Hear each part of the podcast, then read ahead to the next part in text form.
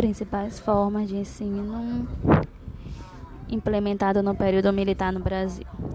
Tivemos um grupo que apoiava a reforma da base e grupo que não apoiavam a reforma da base.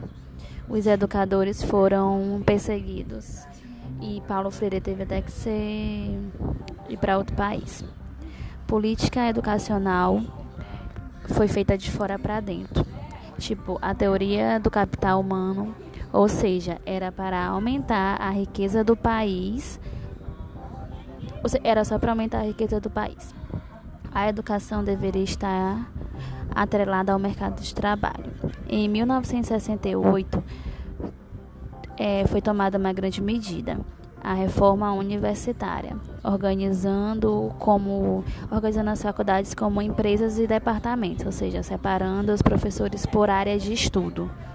Cada um se reunia com seus pares criando o sistema de crédito para dividir os alunos, ou seja, estavam formando pessoas já para, para áreas específicas do trabalho.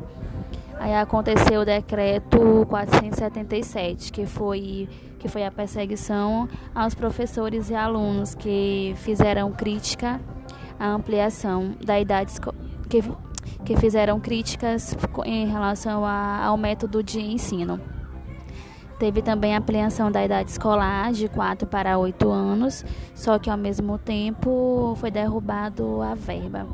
Ou seja, eles, eles aumentaram a idade dos, dos alunos, o tempo que os alunos permaneciam dentro das salas de aula, porém tiraram a verba do, dos municípios para, para ajudar a formação do, dos alunos.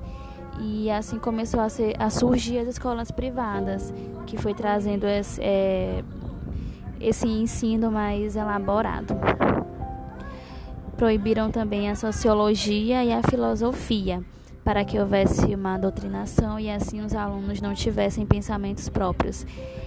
E os, e os opositores, que não, que não foram a favor dessa, dessa mudança, foram presos e torturados.